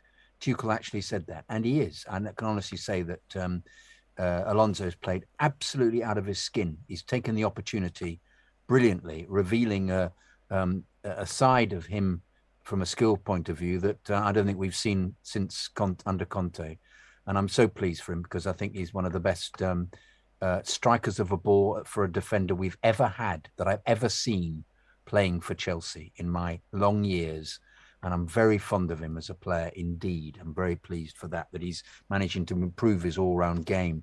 But um, uh, I think he'll play Odoi, uh, especially for that reason. I think he'll play Dave um, uh, right centre back. Um, and I don't think Werner will get in. I think Werner will get in in the Carabao Cup. I think he'll play a very different side. Um, but I also think that um, uh, I think he might play Ziyech instead of Havertz if he doesn't play Havertz. But uh, I think he might get the nod ahead just for Lukaku for the for, for giving the the um, the delivery to Lukaku. But I think um, I think he'll play Havertz as you suggested. I think he'll play the same three up front that he's played uh, all season so far. Um, and um, yes, um, Jorginho and Kovacic, because Kovacic, whenever he's come on, has played out of his skin. And uh, Jorginho, other than a couple of errors against Liverpool, was similarly um, uh, masterful, particularly in that in the defensive effort that they made in the second half, which was uh, was tactically brilliant. So yeah, I think it's going to be very similar to the side that you said. In fact, the same as the side you said, Chidge. Mm, okay, what do you, what do you think, Dane? Yeah, I'm, i was just writing it down quickly. You know, uh, I know Tuchel's been a, a, a, massive shouter for you know five subs. You know, every time he's mentioned players who yeah. can't play, uh, J.K. was talking about Alonso. What I liked about Tuchel talking about Alonso, he clearly wasn't closing the door on Chilwell. He was praising Chilwell. No, no, indeed, indeed, absolutely. Plus, absolutely. he was also saying, "Well, if I was allowed five subs, you know, it is a benefit." He'd give him a clubs. go. It's Yeah. not even. He said it's also a benefit for lower league clubs because he said the, the lower the lower teams were, were complaining. It's a benefit to the higher clubs. So I'm thinking, obviously, he can, he can only make three subs, so he can't change it too much. Other, otherwise, you know, I'd like to. Have, I I think he's definitely going to play Ziyech. You know, he's had Ziyech with him for two weeks, uh, while other players have played a lot of football. Usually they go away for two matches. They went away for three matches. That's a long time. And I also think uh, Callum Hudson-Odoi will be in there somewhere. I think it's harsh in playing right wing back, but I just don't know if he will take the risk playing in behind Lukaku, Ziyech, and Callum Hudson-Odoi. Uh, and going back to Saul, I think Saul will get a few minutes and he will make a full debut on Tuesday against Zenit. Is it Mm. Tuesday? Yeah, Tuesday? yeah, it is. Yeah, it is. Interesting stuff. Interesting stuff. I mean, the one thing I would add to that about Werner uh, was that, um, okay, you know, Tuchel's not an idiot, and I think he was really speaking platitudes. But somebody asked him, might have been Olivier Bazaglo, uh, asked him about Werner. Would would he play Werner with um, Lukaku? Because as we were all saying before the start of the season, you know, Werner likes to play uh, with a big chap uh, next to him. And actually, uh, Tuchel confirmed that. That he said, what did he call it? A reference. Lukaku is a reference, and uh, um, Werner likes to play with a reference, and Lukaku is our reference. So it's in his mind.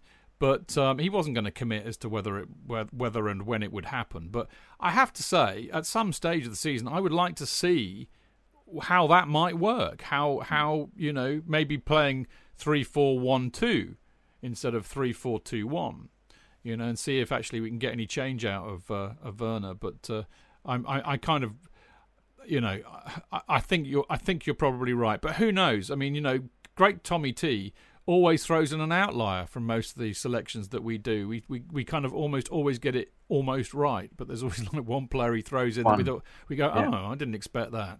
Yeah. So there we go. Anyway, I, well, I said a, I said a couple of weeks ago, Chidge, didn't I? I said under Tuchel, you will get a chance. It's up to you to take it. If you don't, then it's tough. Yeah, I mean, I think I, th- I mean, the other- obviously the big thing is, of course, we said this earlier on. You know, Pulisic probably wouldn't have started anyway, but he's definitely out. James is definitely out because he's suspended, and I think he probably would have started. Uh, you know, Can uh, Kante would have started if he was fit, uh, and Silva maybe, maybe, but I'm not entirely sure. But I think the real point is, and I was saying this earlier on as well, wasn't I, to Adam about you know they've only had one day's training. Dane mentioned it absolutely spot on. They've had three matches in the international break, whereas I think normally it's two. Uh, you know, it's early in the season, so I don't think you can really complain about them being fatigued by it. But you know, because they are getting their fitness up, so maybe that will help. But I, I just wonder what the international effect, the international breaks effect, might be on on this game. And I'm kind of also thinking, Dane, a bit more widely because we've all done our Premier League predictions, and it's difficult doing them because you don't know quite what the extent of the damage has, that has been done by the international break. And I wonder what, how that applies to us, maybe. Well, yeah, exactly. What we had three German players in Iceland, one in Italy, one in Spain, two in Poland, although Reece was an unused sub. And the previous night before, Kovacic and Christensen played yeah, big minutes. It's uh, know, that's a big chunk of our players. And uh, you, I haven't done my Premier prediction, so thanks for reminding me. yeah, you get them in tonight, mate. It's twelve Yeah, thirty kickoff. Yeah. yeah. It's interesting. I mean, JK, are you a bit worried about that, or, or, or I mean, he's managed it before, so you know maybe we shouldn't be too worried. Nah, nah, love it. Um, okay, then what about Villa? Is there anything about Villa that worries you? Because I mean, my my feeling on Villa is that they're no mugs, but we're better than Villa. Ings is a good player, very good player indeed. Um, uh, Watkins. Mings, Mi- Mi- Watkins is a very good player. Yeah, scores some nice angles. And very quick. clever- Very clever. Um, Mings is a decent player as well. Played well for England in the summer. Plays. Uh, in fact, I, I grew. I, I became through watching him a bit of affection for him. I thought he gives a gives hundred percent and is very competitive. So you know, I, I think one positive you can say about the international break is you do if players do play uh, go far go far along the, the uh, play well for the team, um, you can assess them very differently from their club sides, and I like that. And so, um, uh, but um, no, I, I I don't I don't think they should really stand a chance against the uh, Chelsea side playing as well as this as as as uh, under such a fantastic manager as indeed Justin said. So um, I would be predicting a, a very easy win. Indeed, and uh, and and Dane. I mean, it's hard to argue with that, really. I mean, what I what I would say about this game tomorrow, because you know this is such the this is such an infuriating thing about this this particular international break. I think because you you get into the start of the season, you play three games, you can build up a bit of momentum, and then it, it just grinds to a halt. So hmm. for me, the win is important tomorrow by any means necessary to re, you know restart that momentum again. Would you would you agree with that? Yes, yeah, I'll, I'll absolutely, yeah, I'll, I'll take anything. One 0 two one, yeah, three two, uh, uh, in off your bum. You know, I'll, take it anything. I'm really looking forward to tomorrow. You're right, the internationals grind me down. You know, I can't really watch America because they play like two or three o'clock in the morning sometimes. So, with the two weeks of internationals, it's just have no interest in me. To be fair, I actually turned on the Poland game for 15 minutes and I quite enjoyed it. And you know, it's, it's nice seeing it's nice seeing Mount and, and Mount and Grealish really, Played really well, have didn't. They play very well Lukaku. together. But yeah, no, I'm, very I'm really looking forward to tomorrow. You know, there's a lot going on. I've got to go and see Marco, go and see a couple of people. I'm really looking forward to. A, I don't usually buy a program either, but uh, Gary Hayes has done a piece with Johnny Vaughan about Sean Lock, the uh, comedian, Comedian. who was a season ticket holder who, who unfortunately, very funny, unfortunately passed. And I know, I think they've they've uh, agreed with uh, Bruce Buck to try and do a, a, a, a applause. applause in the 58th minute. 58th minute, Uh, yeah. so I'll definitely be buying a program tomorrow. Yeah, I'm really looking forward to tomorrow. And yeah, I'll take anything. It'd be nice seeing Lukaku back as as a big player. You know, for his for his second home debut for us at Stamford Bridge. Yeah, but I'll take anything. You know, you, you know when you get to our you know our age, you know we've been going to Chelsea so long. You know we just so it's always so nice to go into the ground and just sit and absorb. And I get so many memories from just you know I always have like five minutes to myself when I look around and so many flashbacks. And it's uh it's always a pleasure going. So yeah, I'm really looking forward to tomorrow. Mm, I mean, yeah, I mean, so am I. And and like you said, I've got a, I've got a mad day tomorrow. I've got a couple of uh, couple of great mates uh, coming. Well, a, a great mate who's coming over from Sonoma in California, hopefully armed with a bottle of uh, Pinot Noir for me. well, ac- actually, actually, it's for my wife as a peace offering. I said to him, I said, "You realise that I'm coming out here because I've got him a couple of tickets. I'm going to meet him, going to introduce him to Kerry and Canners and a few things like that. Take him down the cock to uh, meet all of us lot." But Matt uh, actually sat on the benches at Putney Station, probably in our our second ever fancast season. So he goes back Wow. a long way. So it's going to be great to see him. But that's going to be a busy day. I'm going to get books signed for other people. It's going to be mad, mad, mad.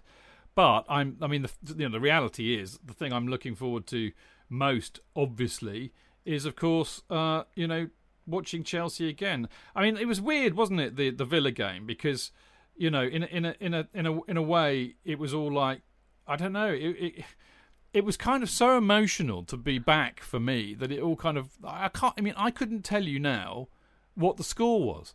I couldn't tell you because it just it just didn't sink in. It was just so it was just so fantastic to be back. You know, that's all that really really mattered. So uh, yeah, so tomorrow is going to be different. It's going tomorrow in a way feels for me like proper football is back. And of course, the other thing, as you mentioned, uh, Dane, uh, Lukaku didn't play for us against uh, Palace. So um, this has been my first opportunity to see him play. Now he's come back. So I'm really looking forward to that. So we can watch him as you, as we've always talked about before. You know, we get different views and eyesight when we're at the ground. And it's so, as JK has always said before, it's so nice to like watch one player and see the runs and see the movement. We can have that obviously blessing tomorrow. One thing about going back to our first game season, what I one thing I realised when I was walking up to the, uh, stadium, it's a little bit. Uh, uh, it was a little bit negative, but I was thinking, oh my god, because I know the season ticket holders around me. I was really scared that I was going to go up, sit in my seat, and someone was going to go. Unfortunately, uh, he passed from COVID, and I was yeah, not yeah, looking yeah. forward to that. But luckily, no, you know, people did. But luckily, in, in our little circle, no, no one, everyone was fine. It's nice seeing everyone again after nearly, you know, eighteen months as well. Yeah, yeah. I mean, I did think the same actually, Dane, but it was hard to tell. But I saw all the people that I knew, Mm. kind of, uh, you know, around me, and it was good, good to see them all, all back there. J.K., how how do you see the match going tomorrow? 4 0. Four 0 Is that it? Brilliant. Who's going to? Lukaku, Lukaku scored two. Yeah, he's got a great record against Villa. You know, he scored five times against them in the Premier League. Yeah. Yes. Yeah, I think we'll be much too strong for them. Mm. I think losing Martinez for them and Buendía Ah. is a massive blow. Massive blow. Who is their reserve goalie, Chidge? Oh, that's a good point. It's in the notes I sent you, but I can't remember his bloody Because name. Heaton left, didn't he? Heaton's gone Yeah, United yeah. for some reason. It's- I don't know. It's I can tell you if you talk amongst yourselves for a minute. I think it's Jed Jed Farr or something, something like that. Uh, uh, come on, where is it? Wendy. Uh, ma- ma- why can you never find anything when you ah Jed Steer? Jed Steer. Yeah, Jed Steer. But he's, he he hasn't played for them in the top flight since he was a sub, an eighth minute sub, and a two-one loss to Wolves in October. You'll, two- you'll probably have a, 2019. wor- a worldie, Chidge. Oh, That's don't you, you- see now you've hexed it, haven't you? you've hexed it. Yeah. Yeah, yeah. And you, you've gone for 4 0 in your Prem Predictions League as well? Yeah. Yeah, I like that. Bit of continuity. I think we need to stick to that. If we predict it in the show, we've got to stick with it in the Prem Predictions. Yeah, I got it wrong last time. I thought it was 5 0 and it was 6 0 for You, that. you were actually very unlucky with that, I have to say. You were very unlucky with that. Um, Dane, how about you, mate? Hey, what are you going for? I was going to go 3 0, but I like that. I like, I really like JK's 4 0 with Lukaku scoring two. I thought he was going to say Lukaku 4. but yeah, I'm now I'm going to, I'm going to go for 3 0. I've been, I've been really good on Chelsea. As I said, the only, the only mistake I made was uh, I put in, uh, for one result, and my wife said, "No, no, no, no, it's going to be this one." I listened to her. Otherwise, I would have had uh, all Chelsea correct. Is she the guru then, Dane? Is that what? Yeah, yeah, she she thinks she is. Yeah, she thinks she can. You know, yeah, you know when they t- when someone messes with your mind and you think, oh, I should have just shut up, because what I would have predicted was right, and she was eventually wrong. But now I'm going to go three 0 Hmm. comfortable. I three get down 0 and look in the mirror. I, I look, I go, no, no, no, no. Don't, what are you suggesting? No, no, no. Well, there we go. What a revelation. Um, I myself, I'm going to go for two 0 Okay, because I, I mean, on the basis that Chelsea, apart from when they get cheated out of it by ref, uh, referee Anthony Taylor and Liverpool, very, very rarely concede goals thanks to their brilliant tactics and defence and Edouard Men- Mendy. So I'm going, you know, Villa not to score, but also we don't, I don't, you know, we just don't score bags of goals under Tuchel. We've only done it, I think, scored more than two once, and uh, you know we just don't. But I mean, see, what we don't know at the moment is whether that's just because our, our finishing was just so abhorrent last year, hmm. or or and whether that actually this might improve because we've got Lukaku and we might really bury teams. But you know, against Arsenal, we should have buried them, hmm. you know, and we didn't. So, and I mean, Palace were just absolutely shit. And we should have buried them. We should have buried them by more than three. Let's be honest. There were many chances. Yeah, you know, so I, I'm just thinking I'm going to go for two. So you're 4 0, JK. You're 3 0, Dane. I am 2 2-0. So somewhere along the line, we've probably got it horrendously wrong. If there was a fourth member of this panel, there would be a 1 0. There probably, if Clayton was here, there'd be a 1 0. 1 0. Exactly, exactly. So there we go. Well, I hope it does work out. Any one of those is fine by me because, as, as Dane and I were saying, I think it's really important that we win to to pick that momentum up again. It's all about momentum in this league. Tommy T knows that, I think, very, very well. And that's, of course, exactly what he did to the back end of last season. Here's an interesting stat for you, actually. In the last, I think it's something like 13 league games, uh, Tuchel has won more points uh, for Chelsea than anybody but Man City. You Wow. know, so there's a not. I mean, if you if you compare, you know, Chelsea and City, Tuchel and Guardiola in that period, we're not far behind them, which is an interesting point in terms of everybody being very positive about us mounting a title challenge this year. So there we go. I'll leave you with that. Uh, this has been enormously huge fun, as it always is. Uh, many thanks to the lovely people in uh, Mixlr. Um, I hope you've been enjoying the show. Uh, Mark's in there. Mark Mears in there, and he's reminded me quite rightly. New issue of CFC UK is out. So if you want a copy of the new edition of CFC UK, you can pick it up from the stall tomorrow and, and meet the likes of Marco and, and DJ and a few other reprobates like myself who will be hanging around. Uh, right. Pitch, How do you pay for it? Do people use coins anymore? I, do you know what? I, I mean, I actually now, uh, Dave sends them in the post to me, so I got mine today. Yeah. But I presume people will still pay by coin. I did. I think I, I, I said to Marco last time we saw him, I said, you need to get Apple Pay, mate. Yeah. You know, and he chuckled and he thought, actually, he said, actually, cheers, that's not a bad idea. But I think it would be terrible in a way because it's always been only a pound. Yeah. Now, only an Apple Pay doesn't have the same ring, does it? Uh, it doesn't. Uh, you could always put the, you put Maybe, the price up. for maybe, five. may- No. yeah, maybe he could change it. No, he won't do that. He's gonna. No, no, he would never do that. He's no. never going to do it. But maybe what you could do is change it to Apple Pay, and then his cry can be, "Hurry up, only an apple."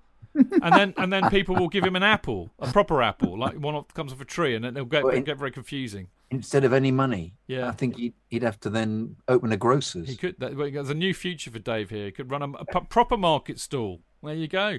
Anyway, we'll leave you with that surreal thought. Uh, JK and myself will be back on Monday, of course, for the main Chelsea Fancast show, and we will be joined by the uh, Housewives' favourite, uh, JK. Housewife choice. Housewife choice, even. Clayton. Bierman. Clayton Bierman. Yep.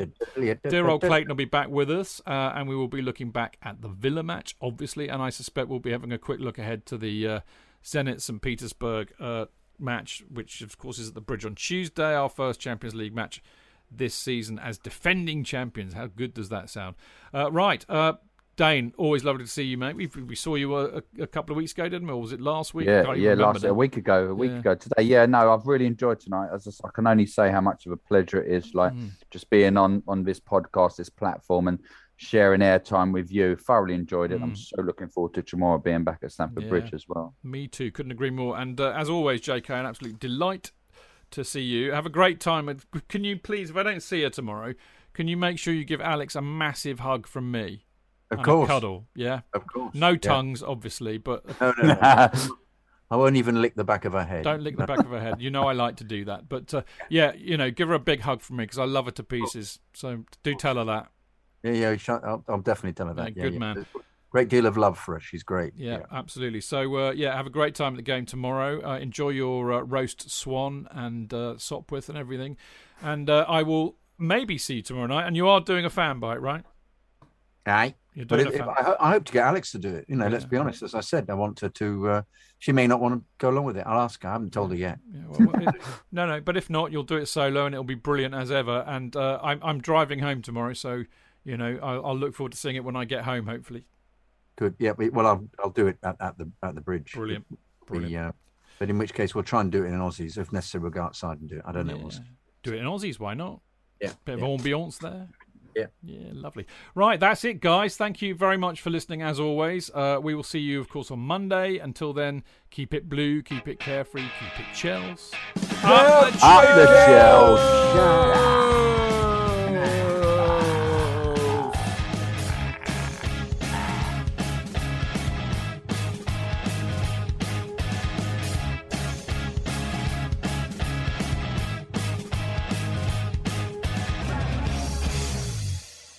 It's the 90th minute. All your mates around. You've got your McNuggets share boxes ready to go. Your mates already got booked for double dipping, and you steal the last nugget, snatching all three points. Perfect! Order McDelivery now on the McDonald's app. You in? At participating restaurants, 18 plus serving times, delivery fee, and terms apply. See McDonald's.com.